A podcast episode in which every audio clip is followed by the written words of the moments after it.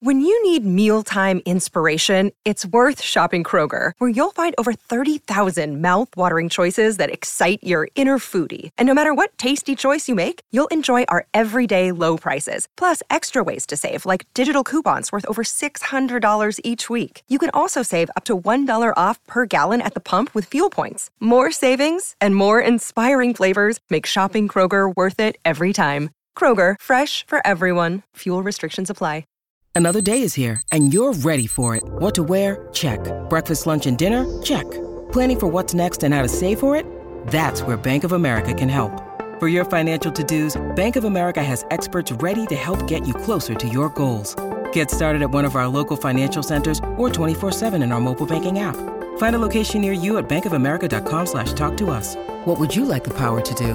Mobile banking requires downloading the app and is only available for select devices. Message and data rates may apply. Bank of America and a member FDIC. Phil, bracing for heartache. Bracing for heartache. Yep. Yeah, that was the poll uh, posted last night. Vikings fans, are you A, enjoying the season, B, bracing for heartache, or C, certain of heartache? Which means this means Kenny is on the bandwagon, which is a He's miracle. back. He's back. You know the Vikings don't play hockey, right, Kenny? Just checking. We get things rolling with the opening bell. Want to ring the bell? Kyle Rudolph, top of your screen. Two touchdowns last week for him. Even rolling that way, floating in end zone. There's McKinnon in front of his hometown fans. But they've got a second down and goal from the six. Keenum looking, lofting, end zone. Rudolph, touchdown. Come on, Julio coming off 253. Oh, it had to be a rough week this week. Mentally. Man, uh, mentally, man, you got to be ready for that, man. Like you say, you know, your days with, Jerry, keep you up all night. And with Julio, man, I was all night just thinking about all the routes he run. I mean, how you get off the jam. I mean, I'm thinking about everything. It's running through my mind each and every day. I mean, throughout the week, and um, and it came out. It came out good. I'm looking in, in three games against Julio, uh, six catches for 69 yards. So you have the formula, baby. You have the kryptonite. No, man, I'm just out there playing my game, man. That's all. That's all I can give you. You know what I'm saying? Like, I'm, it's no crip. It's not. It's nothing. It's nothing out there. I'm doing spectacular. Just out there playing Xavier Rhodes game, being physical out the line. You know, and um, and just being on each and every route. I didn't realize the Falcons were going to deactivate Julio Jones uh, for that game yesterday. Where was he? Uh, he Was was, he, uh, he, was in the same bin as uh, Laquan Treadwell or Laquan Treadwell. Well, he was, as, uh, actually. oh, Actually, oh, Laquan Treadwell, he was. he was. Odell Beckham was last year. Uh, Antonio Bryant was. Antonio Brown. Brown, yeah, You're he was great in start. the yeah, yeah. T- today's show's going real well for me. He was in the same Come on, bin no as first half guys. stumbles. He was in the same bin as all of those young men, which was not catching passes against this defense. Which, by the way, we I'm sure we'll talk a lot about Keenum and the quarterback situation, and we'll talk about the offense. Every conversation about this team, every conversation should start in one place. This defense. This is the best defense that we have seen, and we've seen some ones pop up through the years. Don't get me wrong, but this Vikings defense is the best defense that we have seen in 40 plus years. This defense, this team will win and lose playoff games and potentially go to the Super Bowl and win or lose that game based on its defense, Phil I think off of that, we have to have a new rule in the NFC. I, I'm gonna. The AFC can have their own rules. Tom Brady, Bill Belichick, they can still make the rules in the AFC.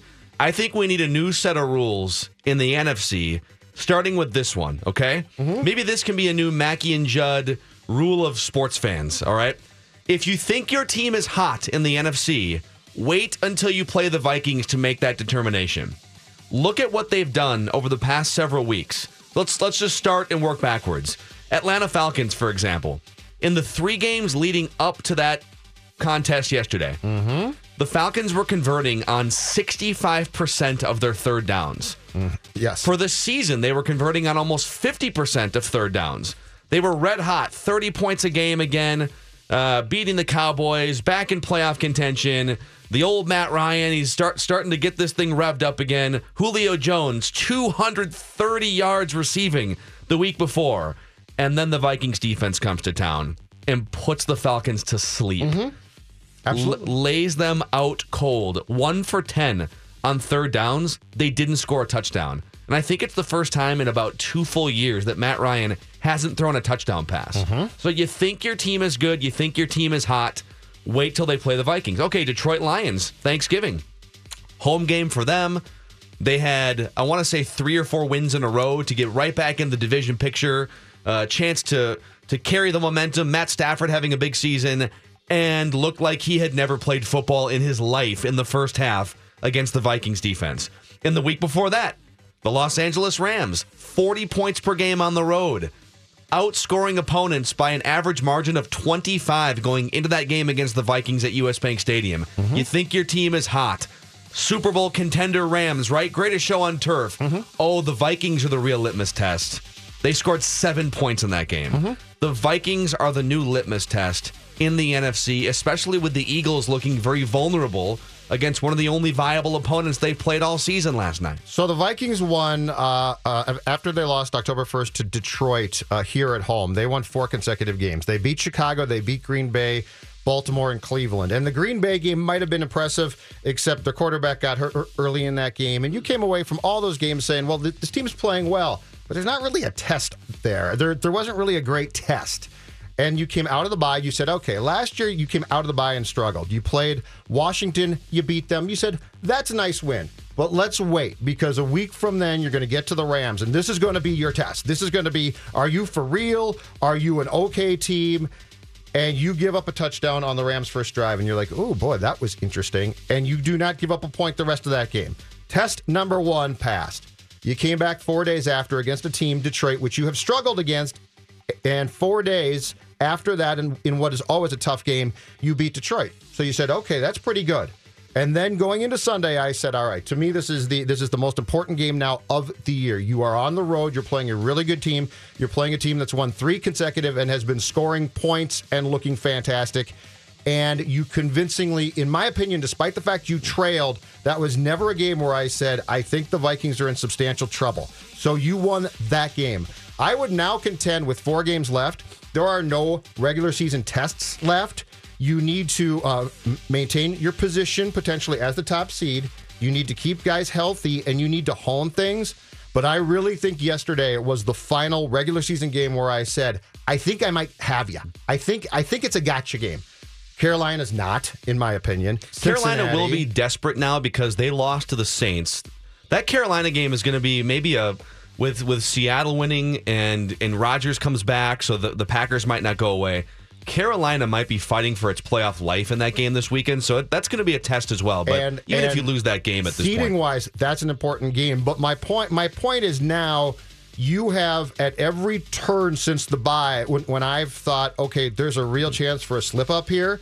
If, if you lose to Carolina, it's too bad. But I'm not going to sit there and be like, you can't lose a game. Mm-hmm. So I really think, as far as the regular season, the true tests go, you have passed them basically since you lost to Detroit on October 1st. You have passed every potential test that you put for this team. Yeah, you know what? Too, I think we've looked at that Saints game at the beginning of the year, the Bradford 350 yard career game, and then the Saints lost in week two, and then they they they won like seven or eight games in a row, and now now the Saints are the the Saints handled Carolina yesterday. But we look at that game and say, well, that was a different Saints team. Like, was it? How different was it? You don't necessarily. That's a very good point. the You don't necessarily know. The Vikings Yes. have handled with relative ease, Yes. especially defensively, the Rams, Yes. the Falcons in their own building, the Lions. Now they lost to the Lions earlier in the year, but um, I, I, it's possible that, you know the Saints have gotten better throughout the season. I'm not going to deny that, but when we just kind of dismiss that in some ways, ah, well, I mean that was you're lucky you caught the Saints. I, Right. I mean, You don't know that for sure. the Vikings are the litmus test in the NFC. Can I can I submit to you, and this is very rare. Can I submit to you that the Vikings went into Atlanta on Sunday and laid down a complete blueprint for how they're going to win in, in the playoffs, and that they did it, and it doesn't matter the team saw it. Yesterday was a if you want a reason to be excited, a- and if you are a Vikings fan who is 40 years of age or younger, you are basically your experience with this team being good has been based on one thing high flying really fun offenses Yes. which by the way are are akin to going to the top of the building and dangling off you're eventually going to fall you don't know when those types of teams don't don't always travel But- well, play exactly. outside well. But besides, this, like- this team travels. but besides like the rams The the 98 Vikings and 2009 Vikings basically you watched them play and you said this is great fun and what you didn't want to think about was what if something goes wrong because the defense couldn't necessarily respond. The Vikings yesterday went and played a, a what I perceive to be a good team in a playoff environment and they beat them with the blueprint that you are going to need in the playoffs even if you have to go on the road. That is it. Defense is outstanding. This defense is fantastic. The offense is incredibly well run. It's efficient as hell. You and we don't even need to get down to is there an offensive star? It doesn't matter. If if you want to say Keenum's great, go for it. That's fantastic. But we do not need to say that this team has a Moss or a Peterson. They don't. It doesn't matter.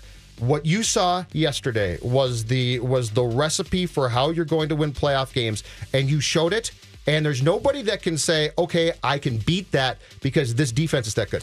Yeah, it's uh, the 98 and 2009 teams, as great as those offenses were. And at the time, that 98 offense was an NFL changing, historically good offense. And then the Rams took it and brought it to a new level in the next few years. And then the Patriots with Randy Moss, like 10 years later. Uh, but those teams were a little bit too reliant on offensive flash and outscoring the opponent and uh, th- this team is grimy. This is, uh, you know, this is to use some hockey terms. This is much more of a greasy, gritty team. Greasy that- touchdowns? They, they can beat you 14 to 9 on the road. They can beat you by scoring 30 plus points if they need to. Uh, th- this is this is e- even though you're on your third string quarterback and your star versatile second round draft pick running back is out. Um, and you've got an undrafted star at receiver. Like this is maybe the best offense we've seen in 20 years. I, th- you could put this offense in terms of productivity and relative to the rest of the league up there with the 2009 team, just in a different way. They're doing it. It's different. It's not Brett Favre at quarterback. Uh, but to your point, the way they're beating teams, it ain't like they had a punt return touchdown. In fact, I want to read an email. This is a good email from Dan here, Mackey and Judd at 1500ESPN.com. And by the way, uh, we have we have a few guests today, but we'll keep the vent lines open. If you guys have thoughts or opinions on how good this Vikings team is, are you enjoying the season or mostly bracing for heartache based on the history of this franchise? 651 646 8255 877 615 1500. Email from Dan. Uh, to me, the most impressive thing about the Vikings' impressive performance yesterday is that it's repeatable. It was not flashy. No interception returns for touchdowns, no sacks, no flash plays, and yet a thorough dismantling of a quality opponent on the road. To do that, they had to keep doing the right things over and over repeatedly. That's no fluke, and it reminds me of the way Tim Duncan played his basketball in his Hall of Fame career. Uh, he's right. They did no kick, big kick returns. No, it wasn't like Matt Ryan threw two or three tipped interceptions. And it wasn't like the Vikings hit on a bunch of deep passes. In fact, Case Keenum didn't complete a pass that traveled beyond 20 yards in the air. They just surgically dismantled the Falcons five yards, six yards. And two great touchdown drives. Two, Yes. Sher- two Shurmur plays, 89 yards, yeah. Keenum led touchdown drives that were fantastic. Absolutely fantastic. But we have a good bunch of guys. Um, you know, whether it's Kendricks or Thielen or Riley Reiff or whoever it is, we've got a good bunch of guys, a good bunch of fighters on this football team, and um, you know, um, and I think I think maybe they believe now. doesn't matter how it uh, matters how many and you know we got a we got a good football team that fought today i think it was a good really good team win um, you know converting in the red zone for you know for touchdowns i think is huge our defense holding them to field goals um, you know is a great uh, great team win Case Keenum uh, yesterday. Let's let's take a quick break. Come back. You have been on the phone with Viking sources discussing tiebreakers. Yes, I have. Uh, Judd's been crunching the phones uh, and and doing all kinds of research. We're on to the fourth tiebreaker, I believe. We are. as of last night. So let's kind of sort this out. Look at the landscape of where the Vikings stand in the NFC. What's at stake? And also, I want to throw at you the biggest compliment I can give Mike Zimmer and Rick Spielman as it pertains to what's happening this season. Kevin Seifert from ESPN.com at 9.30. Courtney Cronin covers the Vikings for ESPN at 11.30. Superstar Mike Morris. Vikings 10 and 2. Phone lines open 651-646-8255. Okay, let's go. Running their mouths counts as a morning run, right? Mackey and Judd. Mackey and Judd. on 1500 ESPN. Keenum looking, lofting, end zone, Rudolph, touchdown. In a week like this, does he change? Does he fluctuate? Or is he the same old Zim? Man, he the same old Zim. he gonna get in your chest. man. Yes. He gonna yell at you if you ain't doing right, man. Zim is Zim. He ain't changed for nothing. Like he don't care. if We 12 and no, 15 and no. You still gonna get cursed out. But he's gonna make you better. He's gonna make Yeah. sure he's gonna make you better. Yes, uh, he will. Deion Sanders and Xavier Rhodes on NFL Network last night. Uh, just for fun, I posted this last night for Vikings fans a poll on my Twitter account at Phil Mackey. As a Vikings fan, are you A, enjoying the season, B, bracing for heartache, or C, certain of heartache? 60% are in the heartache range somewhere. 17% are certain of heartache. Yeah, and then another 40 some percent are uh, are bracing for heartache. Which, you know, if, if you if you've gone 50 plus years as a franchise and there are no reference points for any of the fans for a happy ending to the season, I get that you're assuming the worst. If you're a Patriots fan, you've got all these reference points built up. You know you're going to win a bunch of championships. Uh, so I get it, but it does. We were just talking off the air. You know, Dave coming in this morning for the morning updates. This does have the same feel now as the lead up to 09 did. 98 was a little different because the lead up was just, oh my God, no one can come within 20 points of this team. It wasn't even guarded in the least bit until the second half of the NFC Championship game. But it does have that same once every 10 years feel to it. I went into the game think I was very much in the bracing for heartache category. Even in this game, I was, you know, well, I mean, you're going to Atlanta, a team that's desperate and really good. And then watching the first drive Atlanta had that ended in the field goal as Atlanta was taking penalties all drive long and still finding way to convert and convert and convert. And then the Vikings just shoved them for the entire rest of the game, just like the Rams game. Mm-hmm. First drive was all offense and then the defense. And I, I, I woke up this morning and thinking, oh no, I'm in. I'm officially all in. His emotions, his emotions. It's happening. Oh, it's bleeping happening. It's hard not to be right now. I, I'm, I'm back to my apartment in 09 NFC Championship game. As that game goes on, every first down, clinking beers with my buddies, cheering for Brett, cheering for the rest of the boys. It might come crashing down, but I don't care right now. Yeah, I'm in. It's super fun. I remember being told right before the NFC Championship game in 09 by my former employer, hey, just so you know, if they win this game today, you're booked to go to, where was it? I guess Miami, was the Miami. Super Bowl. Miami, yes. You're booked Yes. to go to Miami for uh, for the Super Bowl. And of course, that was the ultimate jinx. But yeah, I think the difference the difference from 98 definitely from a fan standpoint is this. I don't sense the hubris from the organization and or the fan base. 98 you got haughty. 98 you basically said, "Okay, just try and stop Randy Moss." you score 40 points Yeah. every game. That's going to happen. You yeah. can't help to. Okay. 2009, I don't think it was as much hubris, but the Favre factor made you feel emboldened. We got Green Bay's guy, and now we're going to shove it up the Packers bleep, right? Yeah, it felt it felt inevitable in Yeah. some way. Yeah. And and The so pro- and the problem with 09 is the Saints were always the guy in the conference. They were the team you were chasing all year long. So it was always, well, we're going to have to play the Saints. on the road, yeah. yes, I, I think the thing with this team is twofold. One, it's way more of a defensive blue collar team. So so the head coach doesn't exude exude hubris. He exudes some confidence and he's a hard nosed guy, but I don't sense a high flying just watch us now. Um, the other thing about this team though, and, and this is where this is where I'm very, very torn right now. Because I like this team. It's a likable team. It's a really good team. Where I'm torn is this, and I started following the Vikings in 78. So the great defenses were were sort of going away by then. I mean, I was never involved in in when the defenses were fantastic.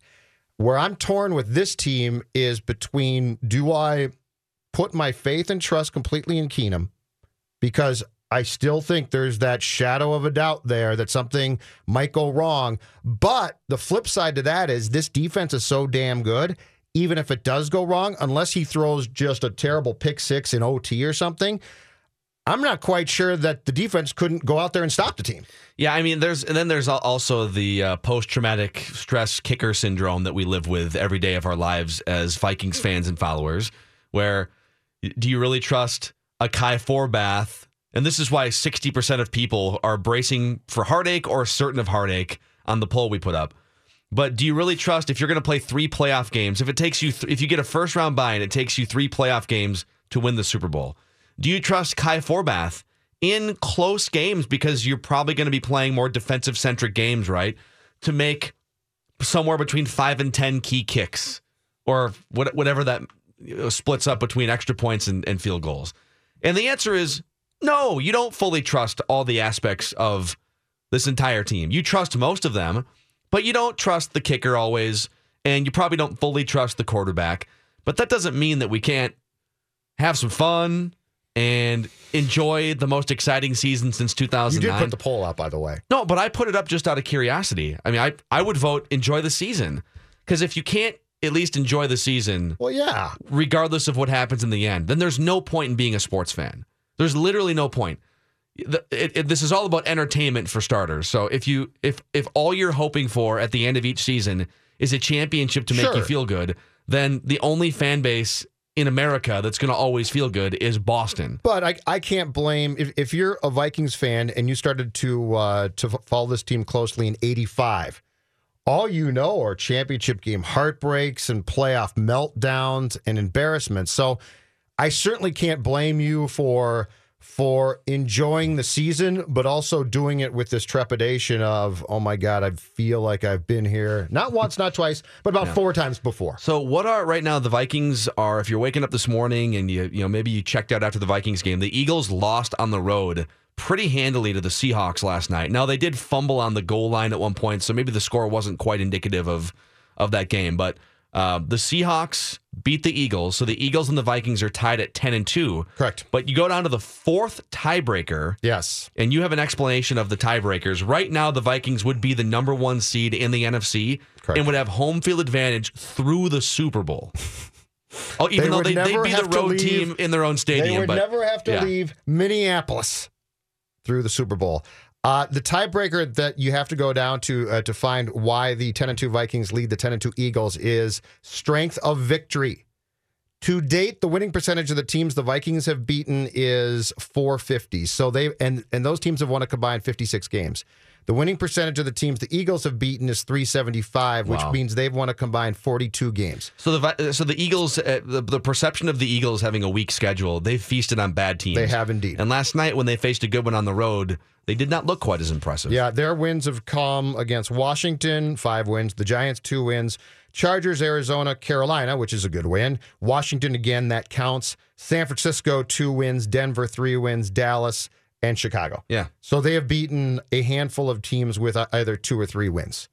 Uh, the the tiebreaker. So the first tiebreaker is head to head. They don't play, so that's out. The second is conference record. Both teams right now are eight and one. The third one, which actually might come into play as soon as Sunday, would be best one loss percentage in common games, but you have to have played at least four common games. Yeah.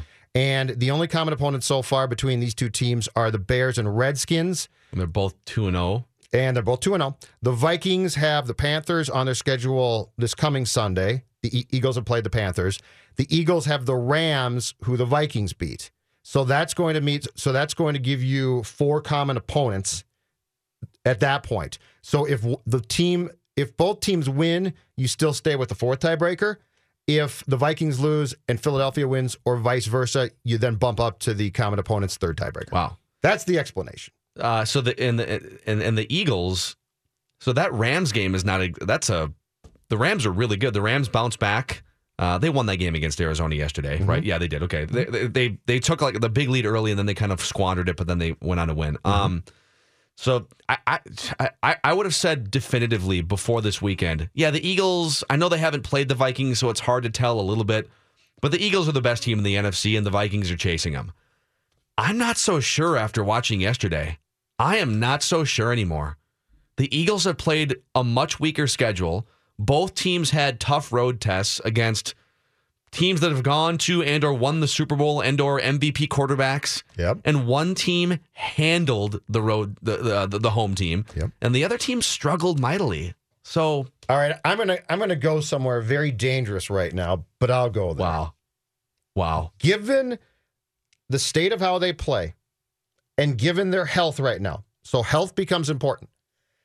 Can you name me a National Football League team, a defense that you would take above the Vikings right now? Because to me, that's how you win championships, right? I mean- Yes, yes, I can. okay. I wouldn't take the teams though. All right. The way the Ravens and the Jaguars, the Ravens, and we don't watch them on a weekly basis, so this is going to sound stupid to Vikings fans. Like, well, what do you mean? We watch the Vikings defense every week, and it's an unbelievable defense.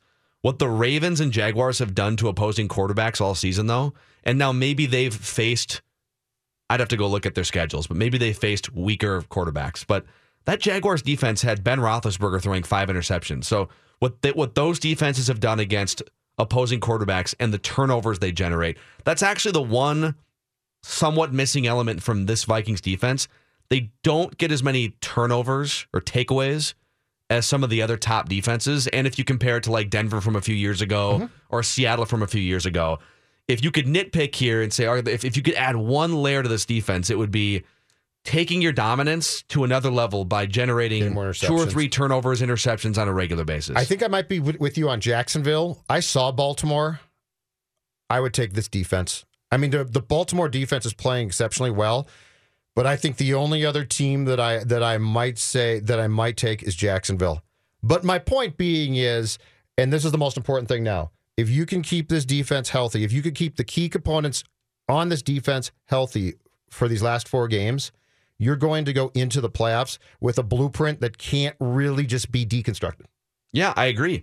It's not like, oh, you'll just shut down Ran- Randy Correct. Moss or whatever and, and find or another like way. Thielen. If we stop Thielen and Diggs, they're done. Yeah. What But I also like is that it it doesn't require a big time offensive performance like it would have in 2009 or 1998. You can win a game 14 to 9 on the road. That's a that's a new layer that we're not used to watching here. Definitely. As you start to check boxes for playoff contention. Kevin Seifert from ESPN.com, NFL columnist, will join us when we come back here on Mackey and Judd. And uh, and and have the phone number if you guys want to chime in once Kevin's off the phone.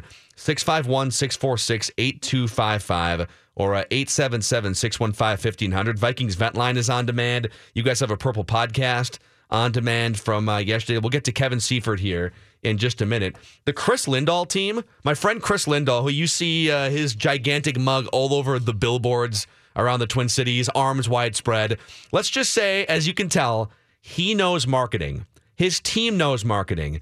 And they apply that marketing expertise and all the fun they have with the marketing to making you money, selling your home. That's what they did for me almost a year ago now. I made so much more money than I ever could have imagined selling through the Chris Lindahl team, the number one Remax results team.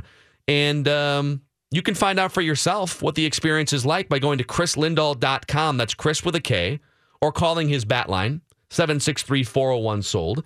And now through December 15th, Chris Lindahl is saying thank you to the Mackey and Judd listeners. Somebody's going to win a free listing contract with Chris Lindahl. That means a family will get their house sold for free with the full marketing that goes with it. Now until December 15th, chrislindahl.com. That's Chris with a K or 763 401 sold.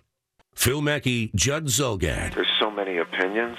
Every morning, people tune into you guys and get a good one. Mackey and Judd. Not a good one, just a great one and an honest one, and not just yelling back and forth. On 1500 ESPN. I thought the drive there at the end, with you know, there's four minute drive that we had at the end of the ball game to, to put it away was was a huge uh, game, a big big test of our wills to be able to you know run the ball for first downs with Latavius being physically running and uh, you know and then the third down catch by Adam and, and the throw by Case was big. Uh, yeah, the Vikings are good at football. I think we've learned that through the first three months of the NFL season.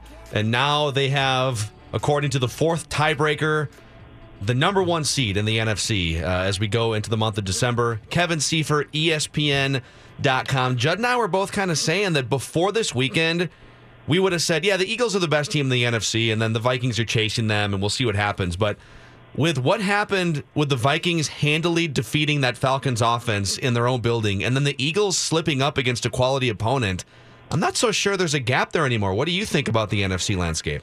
I mean, I've always felt like, I, well, not always, but I felt for the past few weeks that there really wasn't much separating the Eagles and the Vikings, especially when you took into account the context of what was to come.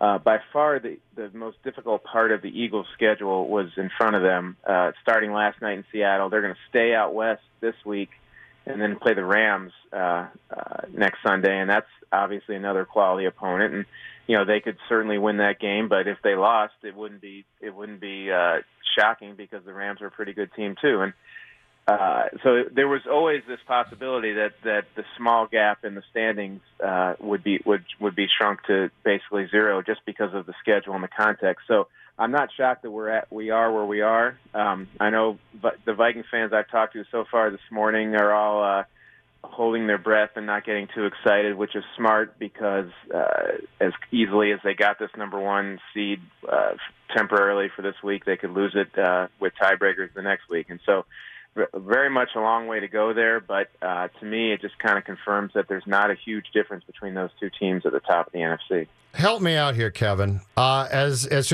two guys who have watched this team for a long, long time, yeah, I'm struggling with this one. I don't have complete faith in Case. He's done a great job. Okay, but I still look at Case and I say this is the type of quarterback who could make one hurried or rushed decision in, in, a key game and cost you. But but where that's a little bit unfair to this team as a whole is this is the best defense I think I have seen, uh, at least on a consistent basis since I started to watch this club. So how should I feel? Should I default to the old school Vikings feel of uh oh this could go wrong, or or should I feel like even if Case makes a mistake, if it's not a uh, catastrophic mistake, this defense could do uh, something that perhaps the 98 or 2009 club couldn't do, which is make up for it by stopping the offense.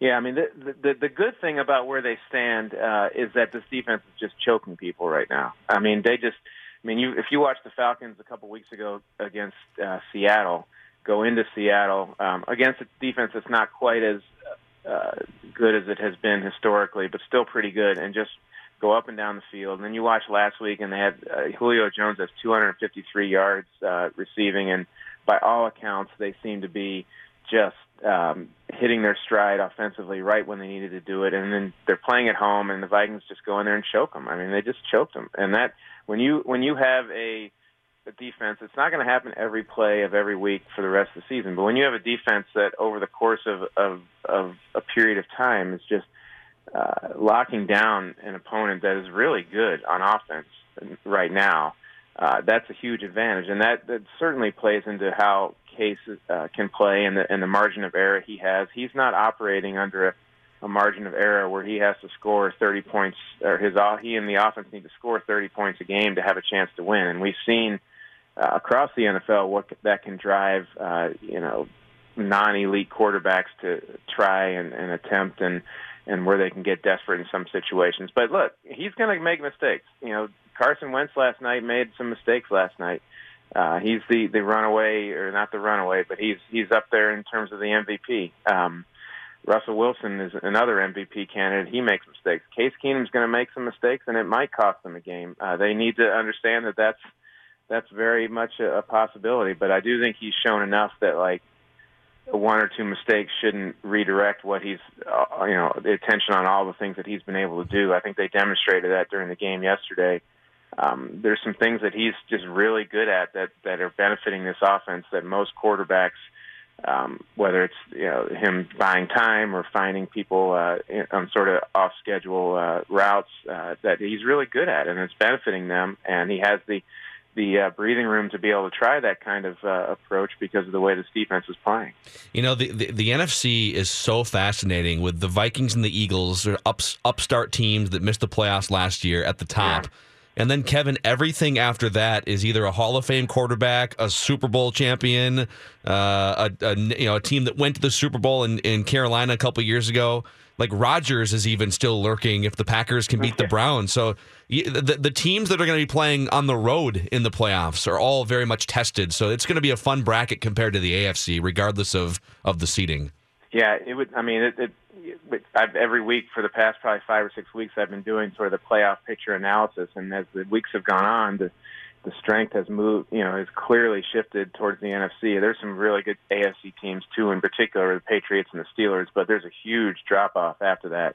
Um, you know, right now the Titans would be the number three seed in the uh, in the AFC if the playoffs were over, and I don't know if the Titans would be in the top seven uh, of the NFC uh, if if if they had been playing their season in the NFC, and so that uh, really tells you where that what the strength is. And you know, you always say gets to playoffs and then anything can happen, and that's really going to be the case in the NFC. If you're the sixth seed, uh, you know the sixth seed is going to be a really good team, and if you're the first seed, uh, you know whoever you end up playing uh, is probably going to be a lot better than than what you might have seen in other years or what the AFC is going to see. I mean, right now the, the Steelers and, and Patriots should have should have smooth sailing. You would think to the AFC Championship game. Uh, a lot uh, to be uh, to be determined, but between now and then. But I don't think you can look at the NFC uh, standings in any way make a prediction about uh, who's the strongest team, uh, the strongest teams with the high likelihood to make the NFC Championship game. It's it's going to be uh, it's going to be a battle each week. Give me the sneakiest team right now. Which team do you see so, uh, sort of quietly gaining ground and coming up, Kevin Seifert? Well, uh, based on how they played yesterday, I mean, if Russell Wilson, you know, the Seahawks can be um, can be as uh, you know out, out of their minds as they played last night, then they could they're in position where they could easily uh, leapfrog over the Rams and and become the the NFC West uh, champions and be the third and be the third seed at the very least. And then they, then you start talking about teams having to go to Seattle to win playoff games, and that's always uh, a very difficult proposition. So I think they're in position. I thought the Falcons. I still think the Falcons can be a team that. I mean, that was a good, obviously Vikings team that they lost to, and it's not like they got blown out. So I still think the Falcons can make some noise as well. Yeah, that's the thing. There's like, there's about six or seven teams in the NFC that wouldn't shock you if they won the Super Bowl including if somehow the Packers with Aaron Rodgers were to, yeah. were, to, were to get there as the sixth seed, you'd say, well, they're in. And yeah. you know, of, of the teams that would get in, I don't think any of them would really shock you. I mean, the, the year the Packers won the Super Bowl, they, I think they, they needed to win their last two regular season games just to qualify, and they got in as the as the sixth seed, and they went all the way. I mean, it just depends when you get hot, um, and and if you have a quarterback playing out of his mind, which is certainly what Aaron did that year um, in the playoffs, and you know, I, I think we don't want to get too far ahead of our over our skis on on the Packers. And the Packers are and Rodgers are purposely not scanning that collarbone every week like they did uh, the last time this happened. Um, I don't know if it's superstition or if they're concerned that that will somehow affect his recovery, but uh, they don't know if it's still broken or not. Or and he hasn't done anything close to something that would suggest he's ready to to play anytime soon. So there's a long way to go in that regard, but um, it is interesting that he is looming there on on the horizon. Boys, I've got a question off the game. Uh, the one thing that I simply don't get, and it's not a Vikings thing; it's a Falcons thing. Why on earth would Dan Quinn, faced with that fourth down, try and kick a field goal and not go for it? Why? I don't understand why. Given all the information that people have now and all the young minds that basically say the, the way you used to think about things have changed, why would you not go go for it on fourth down there in the fourth quarter when there was no guarantee that you were going to get the ball back? I, you know, I don't have an explanation. You know, did he not uh, trust his offense to to be able to get the yardage? I wonder if that. I mean, could that have been part of it? The way the Vikings defense was playing. I, I don't know if we could make like a logic based argument for why he didn't do it, other than coaches are, are very conventional, and even when you occasionally see teams go for two or go for it on fourth down, the vast majority of the decisions that NFL coaches make are from a defensive uh, standpoint to, to minimize the, the chances of a of a of a of a bad decision uh, coming to light, and it's much easier for them to defend it to their owners and and to fans uh, that you know they did the conventional thing and, and didn't and weren't more aggressive and especially if it didn't work. And so that, I, but I don't know that you know that that that's an issue that that's throughout. You know, week to week, you see this from so many coaches, and even even the ones that you would consider more progressive. Um, there's just not the level of aggression, not the willingness to take those risks, and whether that was even a risk, I don't, I don't know if that would have qualified as one. But you see far too many conservative, conventional calls on a week to week basis. Uh, I've, I've heard, I, I think this came up uh, when Case Keenum was on with Golic and Wingo this morning. MVP and Keenum in the same sentence in terms of just you know being in the conversation.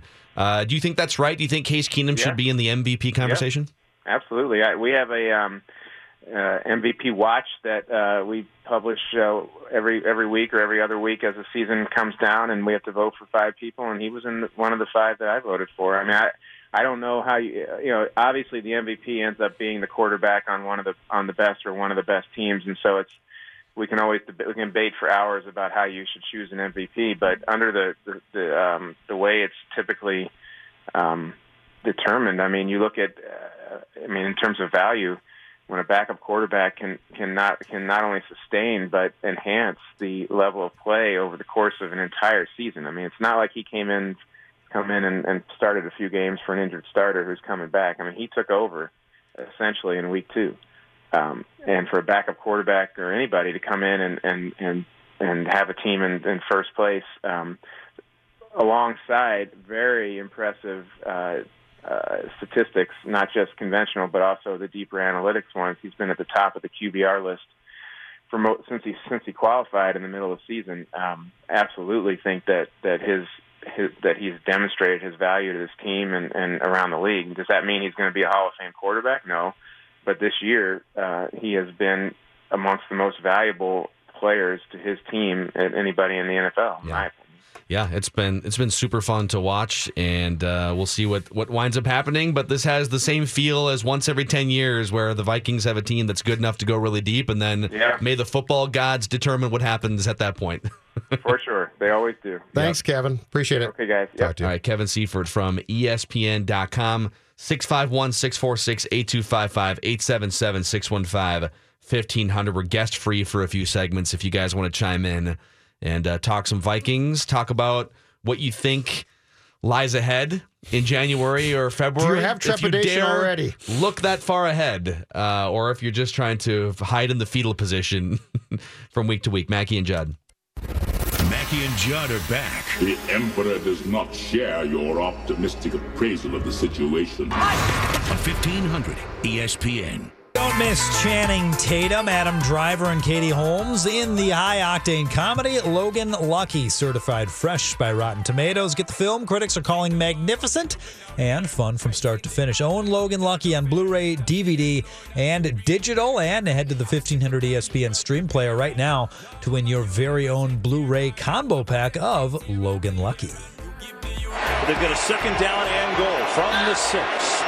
Keenum looking, lofting, end zone, Rudolph, touchdown! I assume he's your starter at Carolina next Sunday. Yeah. yeah, yeah. I'm. I'll, I'll confirm Yeah. that right now. In fact, we, Kate's going to start. What we need is we, we're going to have to have because we're as guilty as any show or any collection in this town of just we've been talking a lot of quarterback, Bridgewater, Keenum, but it's because the head coach continues to talk a lot about the quarterback position over the past couple months. So He actually talks very little about it. Zimmer, Well, yeah, when he says, yeah.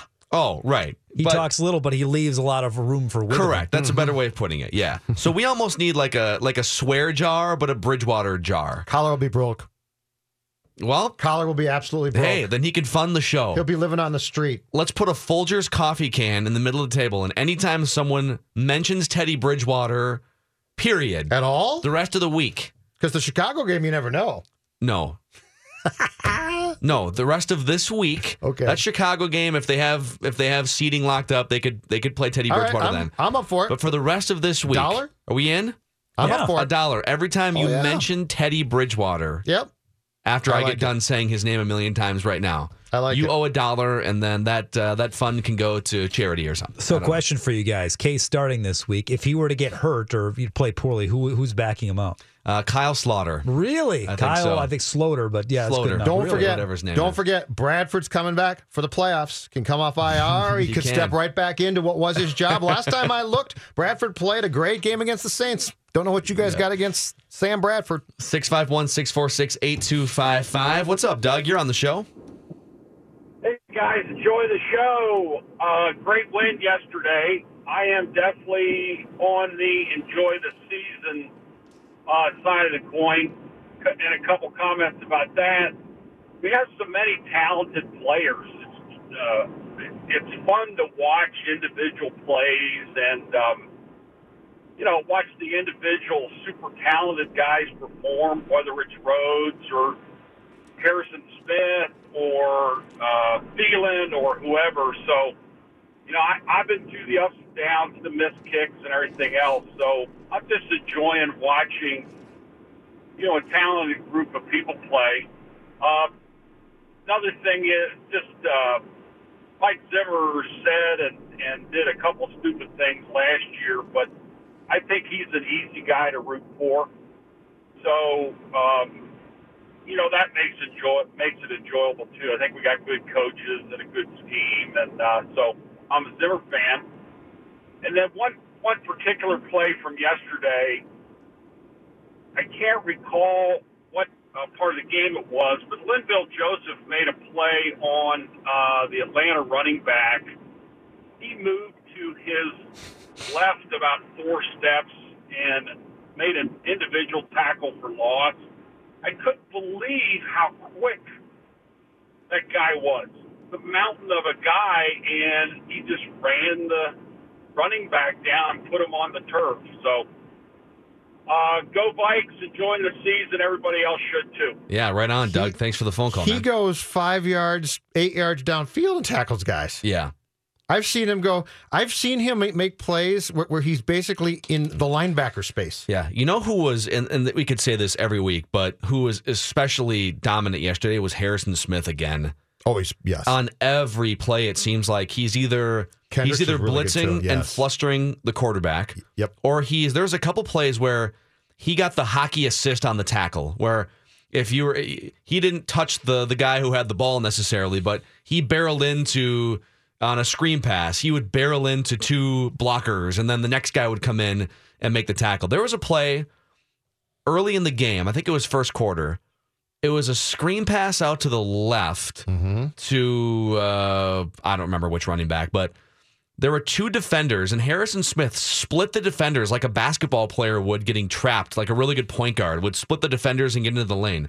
He splits the defenders and makes the tackle and blows it up after two yards. It's like this guy is, and he does it all the time. Yes, the stat the stat that uh, that uh, people focus on that we saw yesterday that is hugely overrated as sacks. They didn't have a sack. Matt Ryan was never comfortable. Matt Ryan looked the entire game like, oh my gosh, oh my gosh, and and you went and looked at the sacks. They didn't have one. It doesn't matter. They put they apply so much pressure and what they do so well. And this is where, where the personnel and the scheme meld together. What they do so well i think is this. You don't know where the pressure is going to come from down by down.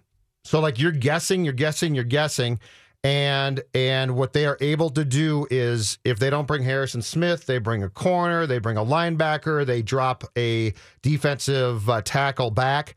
Their the ability that they have to meld their scheme with personnel that's really good i- is extremely impressive. But we always get so focused on sacks. How many sacks does a guy have? You didn't have one on Sunday. It didn't matter. And Julio Jones, who had 230 yards last week, had two catches yesterday for like 20 yards. You know, Xavier did a great great job, but our, all our guys in the back end today, I thought, did a great job. Uh, you know, Trae and um, you know the safeties. You know, we you know we very rarely will just say, hey, you know, you got him, and um, you know, it's just the way the way we felt like we had to play to win this football game. Uh, we know how great of a player he is and how talented he is, and uh, you know, it's it's it's important that we try to take away some of the opponent's strengths each week. Uh, let's come back here. 651 646 8255. We'll just keep the vent lines open throughout the entire show. 877 615 1500. Case Keenum getting MVP buzz as we enter uh, the last four games of the season. The biggest compliment we can give to Mike Zimmer and Rick Spielman when we come back here, talking 10 and 2 Vikings pretty much wall to wall today. The Venture X card from Capital One gives you more of what you love, like premium travel benefits and access to Taylor Swift tickets. Oh, I do love her. Earn five times miles on flights and 10 times miles on hotels through Capital One Travel. Enjoy your stay in Suite 13. Whoa, 13? That's Taylor's lucky number. Plus, get access to Taylor Swift The Eras Tour, presented by Capital One. Maybe I'll see you there. The Venture X card from Capital One. What's in your wallet? Terms apply. See CapitalOne.com for details.